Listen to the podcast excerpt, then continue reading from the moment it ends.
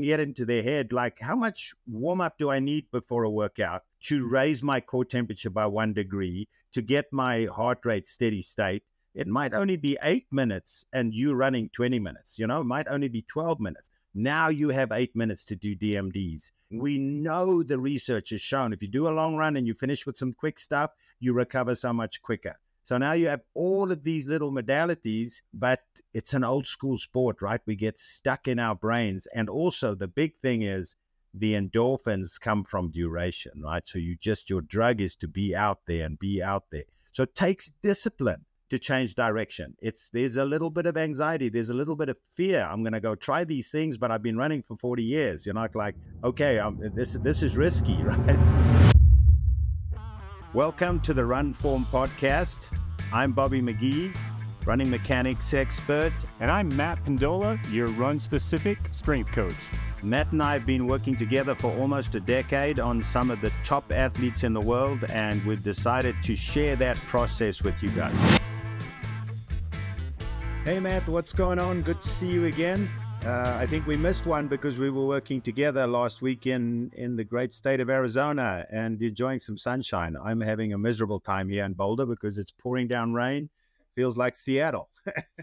yeah, just yeah, with the spring coming, I've actually been out running four days in a row since I got back, which is just amazing. I'm so excited about being back outside. Uh, but the camp, you know, we I think we talked just a little briefly about that. I'm not sure with this, um, we're kind of behind the curtains a little bit sometimes with these programs. So with the details, I'm not really sure what what we uh, can talk about, but we can we can talk in generalities here and how we're helping these athletes for a particular team. Uh, really exciting. These athletes were so engaged, Bobby, and it just gives me so much energy back. The yin and the yang and the bang bang. I, I get so excited yeah. about working with you with yeah. these athletes. Yeah, no, I I love the. Uh I love the, the the quick responses sometimes, right? You work with an athlete. There was a, there was an athlete. She had uh, a cadence in the in the low seventies, like so one forty four or something like that was her cadence, but her stride rate was like low seventies, and uh, just real, real, real quick intervention, and that was. Uh, you know your input, my input, and that and that went up into the low 90s where where it should have been for her stature and her her anthropometry. So it's it's uh, you know you're right. Every time it's a, just a it's it's just a huge a rush of satisfaction, right? When you when you see an athlete, especially the little expressions like "Oh, it's supposed to feel that easy." I, I, you know, then I, then I love it, right? Then I absolutely love it.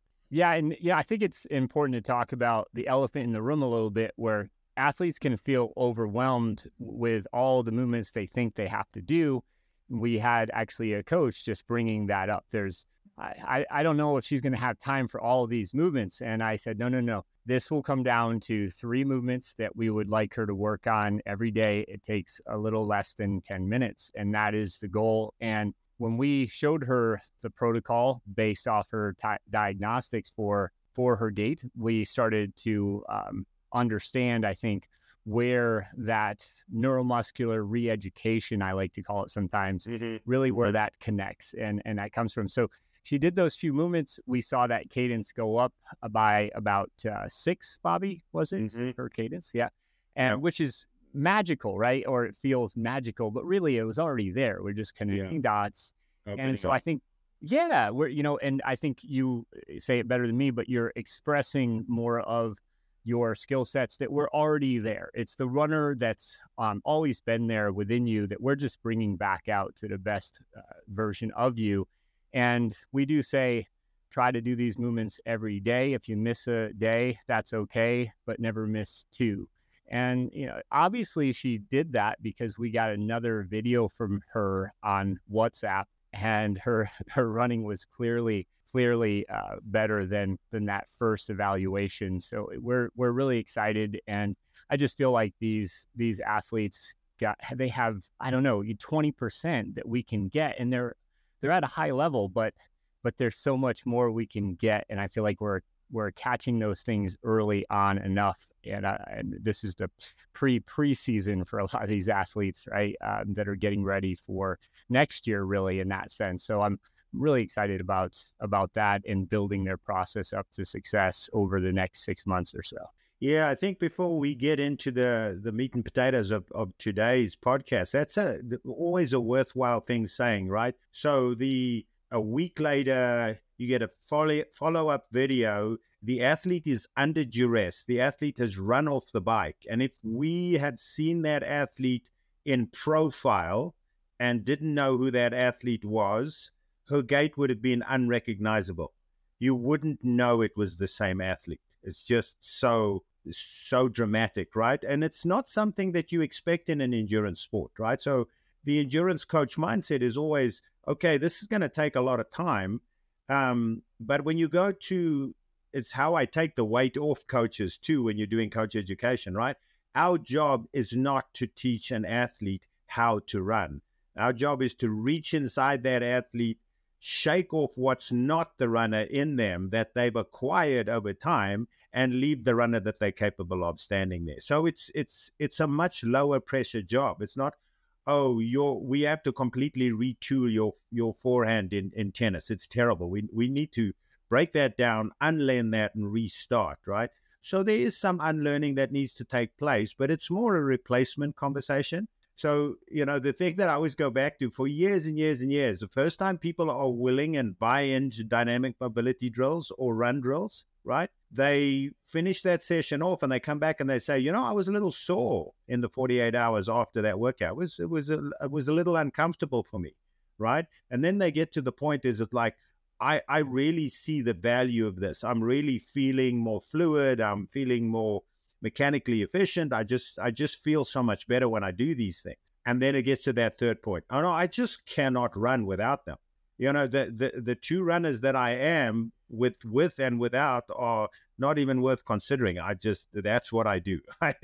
you know, so you end up getting athletes doing dynamic mobility drills before a long run, before an easy run, before a recovery run. They're going, you know, it's just not worth running if I don't do these things. So that's that's uh, the joy of, of that process. I mentioned that I've been out running four days in a row over the winter with between our programs and camps and everything. This was our busy, busy season. And so I, I was lucky to get in 20 to 30 minutes on the Woodway a few days a week. That's, I say lucky, but I, I planned it, right? But first, what happened was my DMDs, and I wanted to master it, especially so I want to practice what I preach. And I, I feel like I've gotten pretty close to mastery. I don't know if I'd ever say mastery, but it w- it's amazing the difference. Uh, truthfully, when I go out for these runs, just I'm a stickler about numbers and what you can uh, measure, you can manage, and so I'm just following my own numbers from the year before, and my running just feels smooth. It just feels so good. I have to stop myself from going too long or too hard right now. It just feels too good,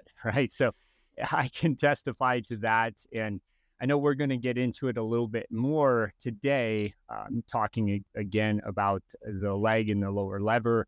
But uh, with Boston, that just happened, I do think we just mentioned briefly here that we we do refer with triathlon off the bike and being able to hold your posture longer. Well, that's certainly true in something like Boston Marathon. So again, those of you listening in thinking it's a different animal because I'm not a triathlete. Well, the concepts we're talking about are uh, being able to hold your posture for that latter quarter or third of the race. And all of these priority models are true for you too. Yeah, absolutely. And uh, and we can we can speak about that Boston Marathon too. That the the aerobic demands of Boston are they're very high, but they de-emphasize, right? So you know the athlete that I coach said maybe with the downhill course, uh, Eliud Kipchoge might might have needed to give me a call so that we could have just helped him with his eccentric preparation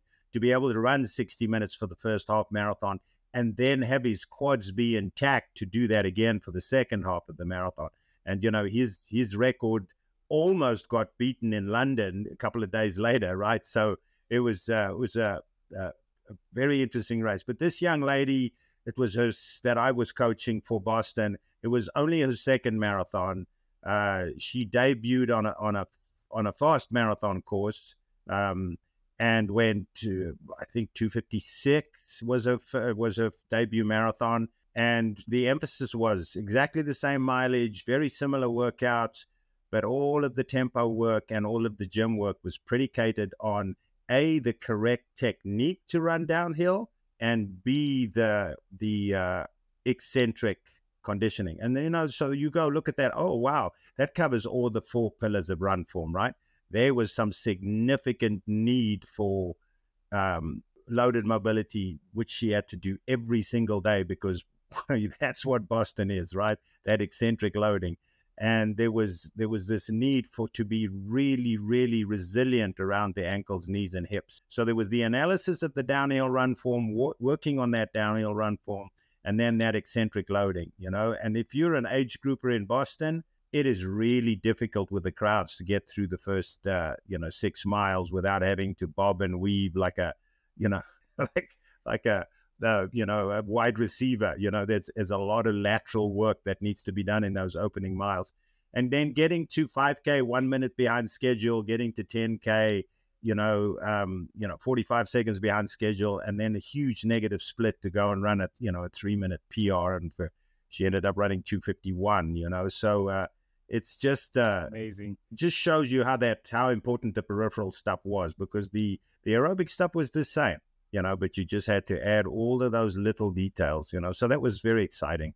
Yeah, and you know, I just to add in here a, a little bit. I happen to be teaching a, a seminar on Sunday for performance testing uh, here in Reno, and there was a guy who was happened to have run Boston. He was talking to me, and, and he was saying, "Yeah, Heartbreak Hill, like." I just don't see how people can possibly run as fast or keep their pace eh, up Heartbreak Hill. And there's a lot of dynamics behind that and, and mental as well. But I had that very same conversation about eccentrics and have you uh, learned running downhill to step down, step down, step down. You know, there's all these things that that we prepare for, and uh, you know, I would love to to uh, to get into what we're talking about today, which is going to be really the start of of that kind of success, being prepared to within I'd say a couple to a few months to really attack any goal like this that you have if you've built this foundation from the ground up. Yeah, yeah. And the, the interesting thing is, you know, uh, Stryd, the power monitor company, they they work on a on a, a, physiological model, so that's how they designed their their algorithms to you know fit with lactate threshold and tempo and all that sort of stuff. But they got all these wonderful mechanical factors, and so in the preparation when an athlete for a triathlon, you can really see what power numbers they can achieve off the bike, but you can also look at the mechanical factors. So we know they run slower off the bike, but why? Did their rating go down? Did their ground contact time go up? Did all those things change? And then you can make a direct comparison to okay, we're doing this work uh, specifically from from from the strength, you know, using the four pillars. What what's working there because we did this series of exercises and what improved? Did the cadence improve? Did the ground contact improve? Did the stride length improve? So now you can literally track these things and do an evidence based approach, right? So it's not like you, oh, I think that A skips will help for shin angle. No, you can prove that A skips help for shin angle over a period of time. You know, so that becomes, uh, you know, a, a, a beautiful way to to to measure your forward progression, as you said earlier about your own running, right? There are various um, numbers that you can keep referring back to. So you might have a workout, the RPE was indicating that you were having a hard time out there that day, didn't feel so great out that day. But here's a plethora of data that said that that workout was worthwhile. That workout represented advancement and progression. Whereas, you know, in an endurance athlete's life, there's not a lot of indicators as the weeks go by that you're getting there, right? You you're operating in the dark a lot of time. I'm doing all this work. I'm doing all this base work. How's that going to help my ultimate speed, right? But now you start seeing these things, you know? Perfect. Yeah. And, you know, when it comes to an athlete being able to work towards mastery in those DMDs, what I constantly urge, and we, we say this again and again, is if you've got 10 minutes, try to master the first uh, couple or few movements. Don't, don't try to uh, keep going if you're not ready. You know, really give yourself time for that mastery. But if it's 10 minutes and you don't have 20 or you can't keep reviewing videos and looking at those details then instead of trying to rush that i would just stay there even if it even if it says uh, well let's let's go to this next week and these next movements. If you feel overwhelmed and you're getting ahead of yourself then just keep working on those basics until they're just fluid for you and then keep going. So it's not a race to get there. Yeah i think uh, talking to people about not converting a time based training program to a distance based training program, trying to move away from that number, right? So I, I, measure myself sometimes when I do a drill session. If people come and I'm working for an hour with a group of people, you know, that's that's three, four kilometers that I'm on my feet for. And a lot of that is bouncing and, and stiffening my leg against the ground. So people can get into their head like, how much warm up do I need before a workout?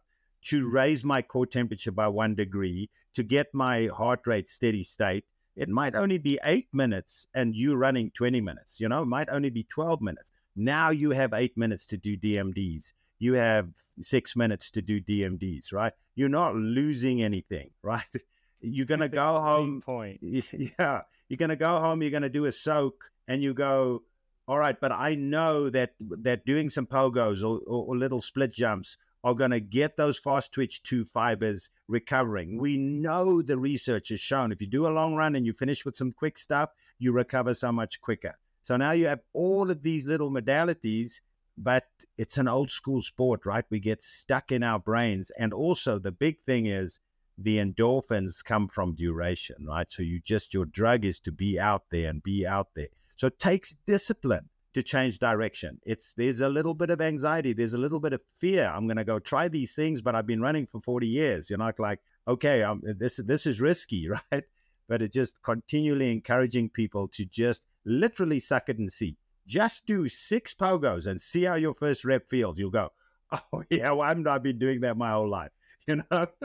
yeah, no, and a important point I want to bring up that I'm always learning too, right? So trying to get through mastery in the DMDs and spending the winter doing that, the the effect sticks longer. So at first it may be four hours. So we say do a few DMDs, then go into your run, right? And build that way.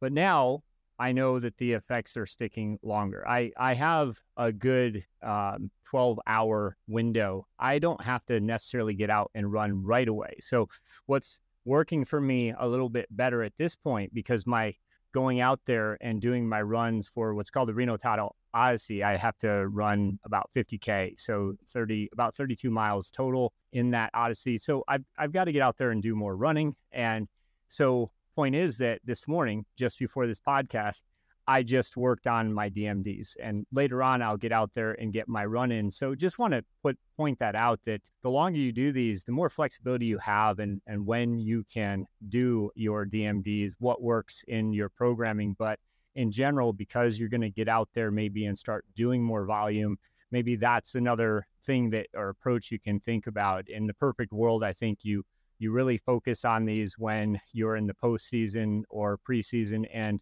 you have time to build them up. But uh, again, just in any case, just realizing that the longer you stick with this, the the more it sticks and the more options you have because there are those longer days I have to drive out to where I'm going for a specific course because I want those to to uh, test and retest my numbers from a year ago. So I'm going to use the same course. By the time I get back, it's been an hour and a half or or even two hours depending. So it saves me time to get my DMDs now first thing in the morning, but I do get them in. Yeah, and that accelerates your neurological activation period too, right? So we know that DMDs can last for hours and hours and hours.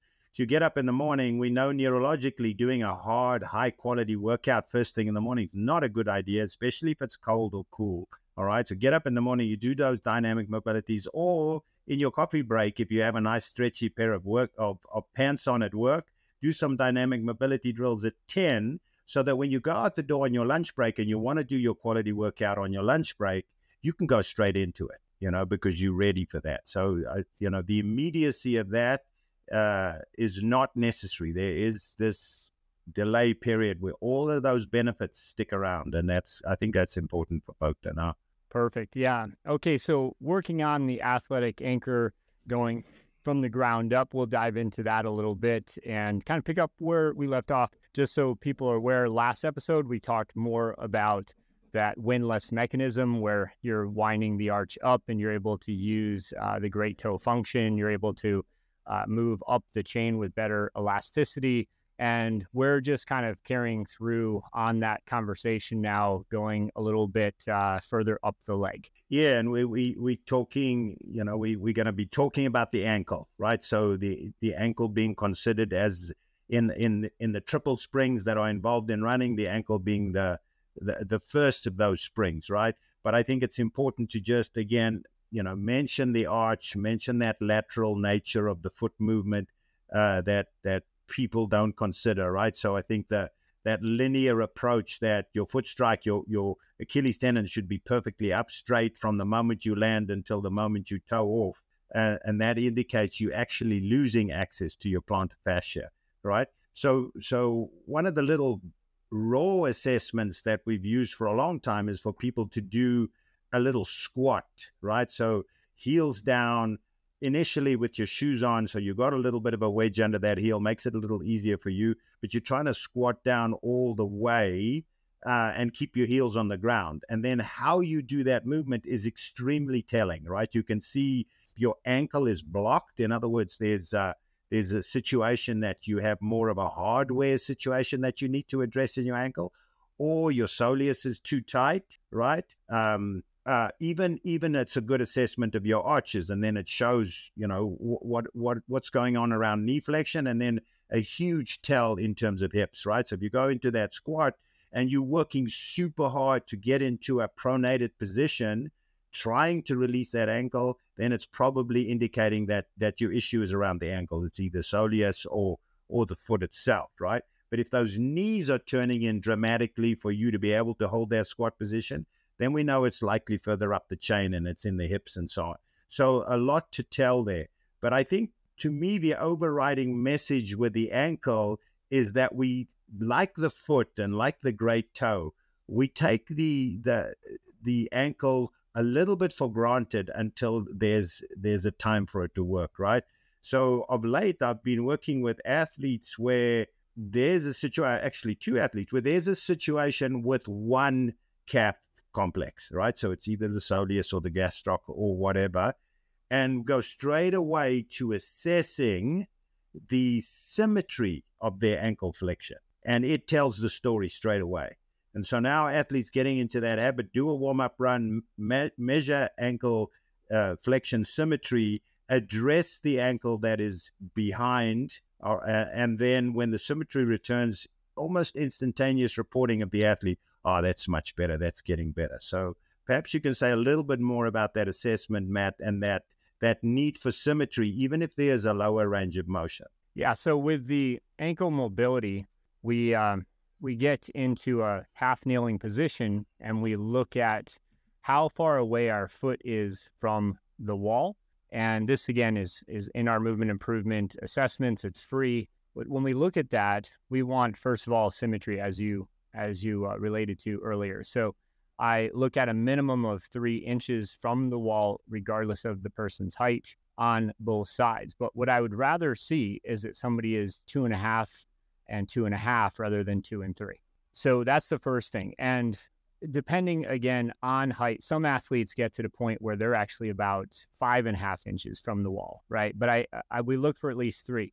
Now on that, there we see this all the time where somebody might be limited there, but yet they do the traditional ankle mobility work. And while that's great and it can be the result for some, for others, when you look at, for example, that soleus again, and you get that bent knee uh, soleus activation, now we are bringing more stability to the arch. That's a powerhouse soleus for the arch, as we've mentioned before that yields better mobility for the ankle because you have activated that arch, if you will. So this is something that we see. We saw in camp last week, right? That somebody went from not passing that uh, test optimally to being able to actually now get optimal in both areas with one movement. So in run form, we have a reco- loaded mobility as part of a recovery. Now, one of those movements deals with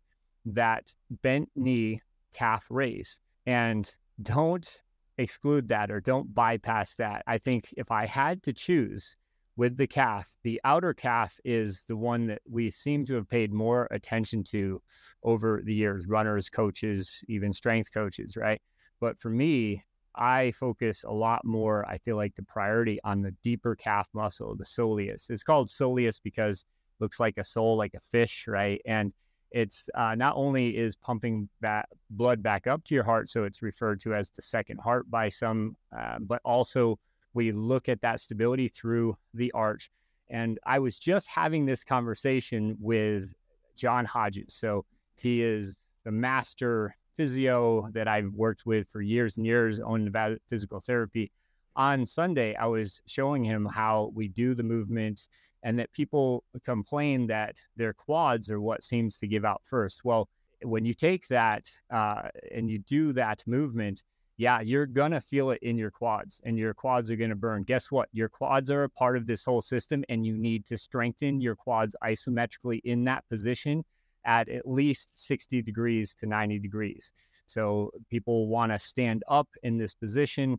That's why we start you with hand support, and we even offer in our movement library a variation where the uh, there's a band that will actually help support you get into that position if you're having a lot of difficulty. So just don't give up on yourself. Progress in that movement; it pays back tenfold. I can't stress it enough.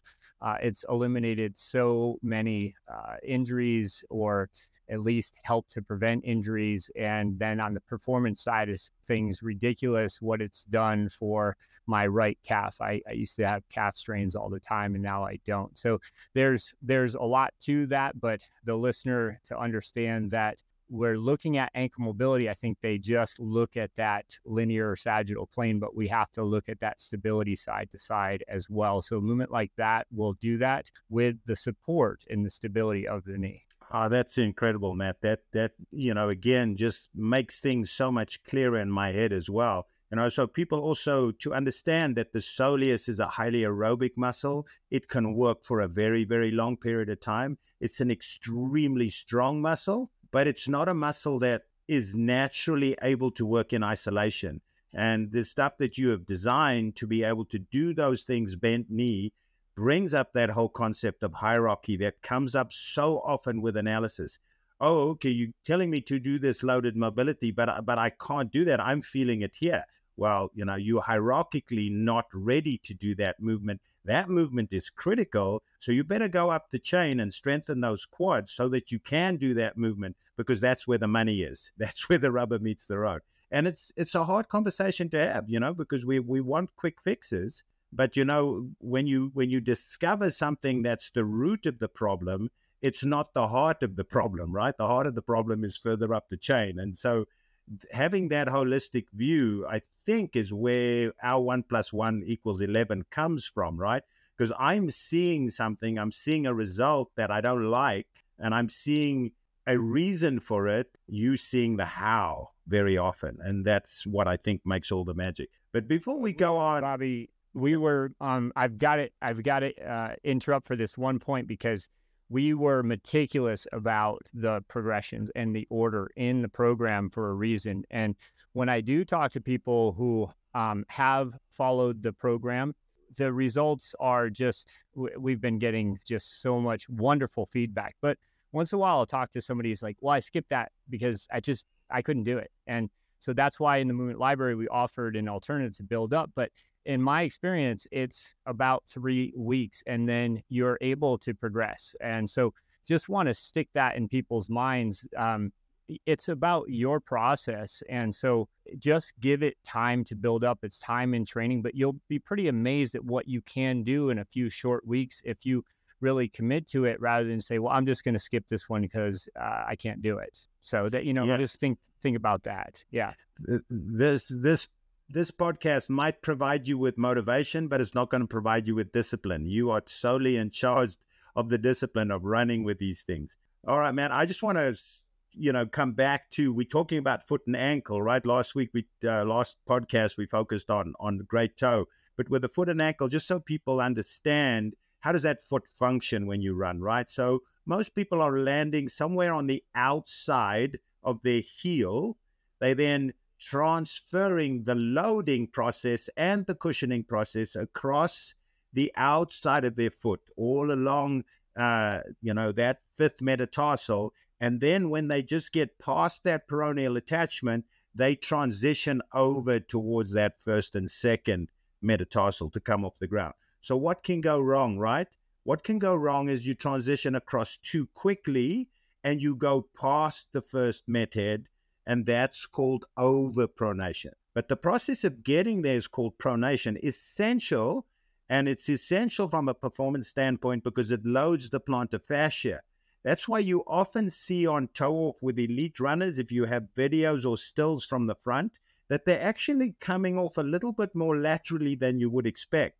They're not coming off their big toe. They're coming off sort of between their big toe and their second toe or even their third toe. But that's the plantar fascia unloading. And then it's the hip's job to keep that linear. So you've got some forward lateral motion coming off, right? And then the other side of that is, is you, you you foot plant on that right heel, you roll along that fifth metatarsal, and then you never get across. And in the old days, we used to call that supination. And it was the purvey of people who had a rigid arch and a tall arch, right? Nowadays, we know that we don't want to call it supination because then pronation uh, gets confused as a problem and supination gets confused as a problem.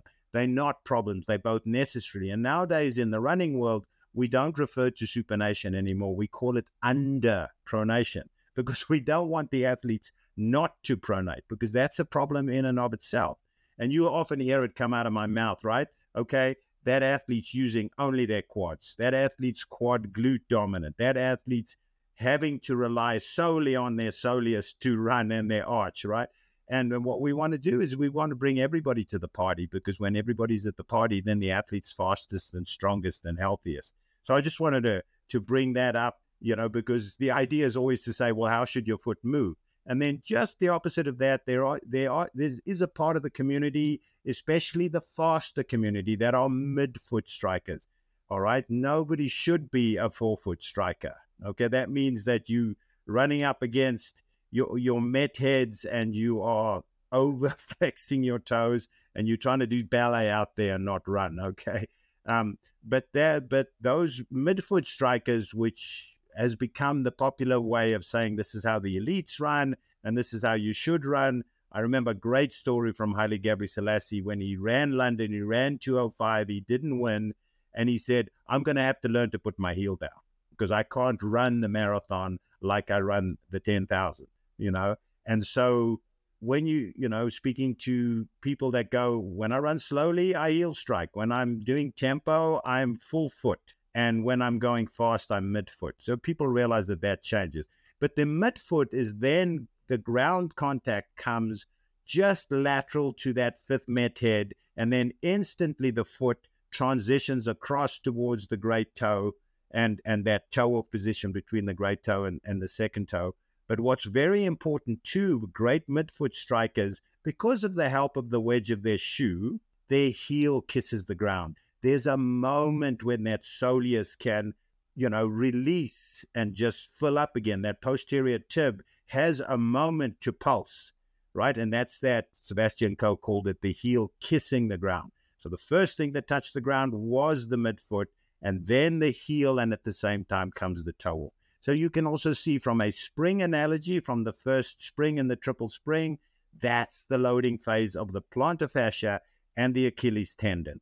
So landing on the ground, absorbing the shock, starting to load the connective tissue, transitioning through mid midfoot stance, and then everything else playing a role in holding the body aligned forward, utilizing gravity, and then unloading that elastic load that that that was loaded. Yeah, and I think it's a good time to mention that with the DMDs that we talked about a lot today, that is in itself a diagnostic, but it allows you to get on the tripod of your foot in these positions where you've got to share that load under your foot, under your heel, your little toe, your big toe. That's that's the tripod we're talking about. And so that just load management allows runners, no matter what kind of foot striker they are, to start to manage and get stronger in those areas that they may not be using a lot of in their particular running gait.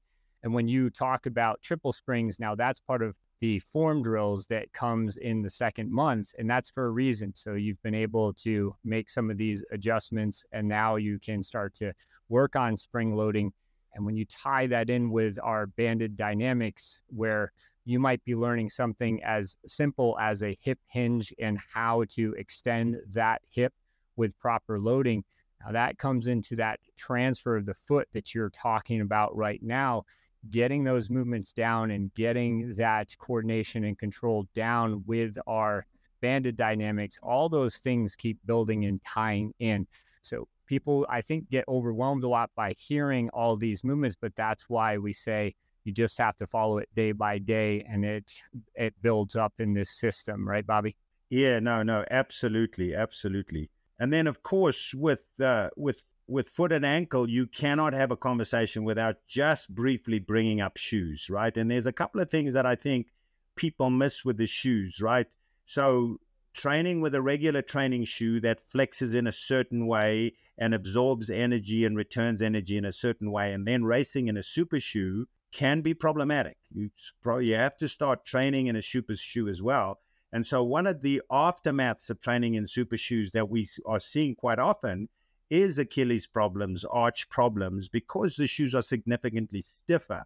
And it requires a very good load phase to make sure that that shoe is flexing at the right time and that the loading is active so that you're able to compress that foam, right? We've seen with earlier uh, super shoe uh, approaches that what happens when you're trying to load that shoe is the shoe wins the battle and the athlete ends up not being able to flex the shoe, not being able to get through midfoot stance and loading the ankle. So people need to be aware of that. Just as the same way, if you have some sort of a support shoe, uh, especially the modern support shoe where you're trying to use utilize density to control foot motion, is that very, very quickly the part of the shoe that has been purposefully softened so that it encourages you to go that way will start to collapse right? So you you you purge the air out of the cells in the foam, and you've now created a shoe that's going to be a problem for you. You know, it's the old thing is if somebody's functioning poorly in a shoe, watch how they function barefoot. Is it the foot or is it the shoe? And that's a very important thing to do. So, so people utilize shoes to help them with problems like that. Obviously, a number one is they have to do the work, intrinsic work of of preparing that foot and getting that foot ready to to to to you know uh, support their gait. But then if they do wear those kind of shoes, is they have to change them out regularly. So the first thing I do is I look at those shoes and I see, look, the shoe is no longer doing what it was designed to do. It's time to replace that shoe. Yeah, no, perfect. And and certainly shoes are are more of your scope than than mine, but I've learned a lot from you with a lot of people going more of that minimalist approach, uh, especially you know with uh, certain books that came out and and that influence and you know and I you know I I look at for example doing strides in a minimalist shoe. I like that feeling, getting the feeling, getting up uh, on my midfoot a little bit more, things like that. But then um, I'll switch out my shoes for the the session that day, and so just yeah, to me, it's it's about knowing what works and why it works, and and what you just described, I think, is perfect. Just understanding too, in my opinion, and this I'm just kind of throwing out there, getting your opinion too, Bobby. But I've always believed in one good trail day, and it doesn't have to be a lot of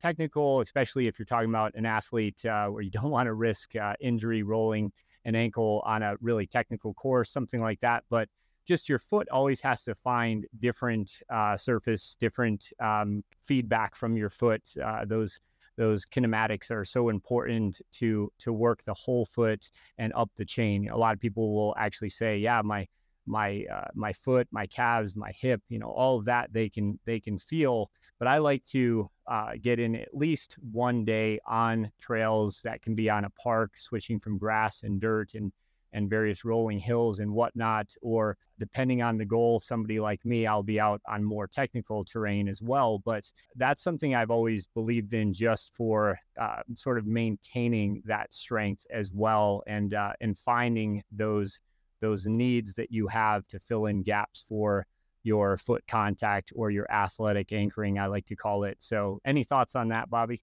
Yeah, I've, I've actually learned something new recently. Instead of being, uh, you know, the you want a safe surface, you don't want a very, very uneven surface, you don't want a loose surface, right?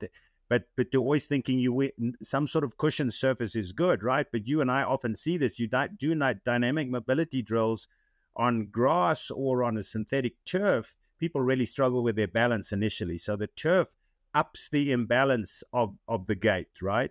it also ups the load of the gait, right? So people with with a sensitive Achilles are fine running on a hard surface. They really struggle running on a soft surface because the Achilles can can talk and it has to do do more work as well. But from you know, we keep speaking about the windlass mechanism. What also happens when you run on a softer surface is your foot is more rigid. It reacts rigidly to a soft surface. So if you have some conditions that are because your foot is too rigid, you might be better off running on a firmer surface. Uh, and so that that that's a that's an interesting distinction. And then just to get back to power and using something like Stryd is you can you can run those trail uh, trail runs which are so good for you, but you can get numbers back now that make sense. You can compare your trail running numbers to your track numbers and to your road numbers. So that that becomes a useful tool where people are saying, I don't like to run on the trails because I don't get as much mileage done and I don't go fast enough. You know, it just it just fatigues me very quickly. But the yeah, big just, uh... key with those surfaces, I just want to finish with this, Matt. The big yeah. key with those surfaces is most running injuries come from overuse. And when you run on a trail, every single footstep that you take is slightly different to the previous footstep. And that's very healthy. Yeah, no, absolutely. And, just uh, a point to a marathoner I was working with years back, uh, Doug Dirks, and he was always running on the roads. And so six days a week, sometimes seven, but probably averaged about six days a week on the roads. And uh, when when we did one day, and it was not technical trails, right, but just one day of sort of uh, grass, dirt, uh, that type of running, we um, we ended up uh, he ended up PRing in his in his uh, marathon. I think that that had some good benefits to it, but the the rest of the days were on the road still because that was his main emphasis. And also, as you're referring to, is we um, we we want to consider that uh, stiffer foot or that that loading on the trails or on the park runs versus the roads. Um, but uh, just you know that might be a nice variation, I would think. Yep, absolutely. Well, Matt, I think uh, because of because of where we started off with very very important stuff, I I, I think we're good. I I pretty much think we've hit the main points with the foot and ankle. I mean, again, if people have further questions, they can always go to any question and and pose those there. Uh, but basically, the message is, is take care of your feet because that's where the rubber meets the road. It doesn't matter how strong the engine is; if the feet can't transfer it to the road, you're in trouble yeah, take care of your dogs. And we'll keep moving up the chain with these podcasts. So we'll be diving into our hip steering and really how we get that dynamic trunk control. Those are the the areas that uh, I believe we we tend to um, feel like we're doing, but we're in reality we have to look at the videos and we have to actually realize that we can manage our linear drive much better if we have really strengthened that dynamic trunk control and improved that uh, chain for the connecting the dots. So that's to come, and hope you guys keep listening. Hope you're enjoying. That's great. Thanks, Matt. Thank you. As always, thanks for listening to the Run Form podcast. And as a reminder, we offer a totally free movement improvement assessment on our Pendola Project website. Here, you can get your own personalized protocol that will help your running today. So give that a try. Also, Bobby and I are experts on any question app where you can ask us, well, any question. So reach out to us directly there. Finally, if you learned anything new today, don't forget to share it with your compadres and leave us a quick review. That really helps us a lot. All the links you need are in the show notes below. Till next time, have a great run.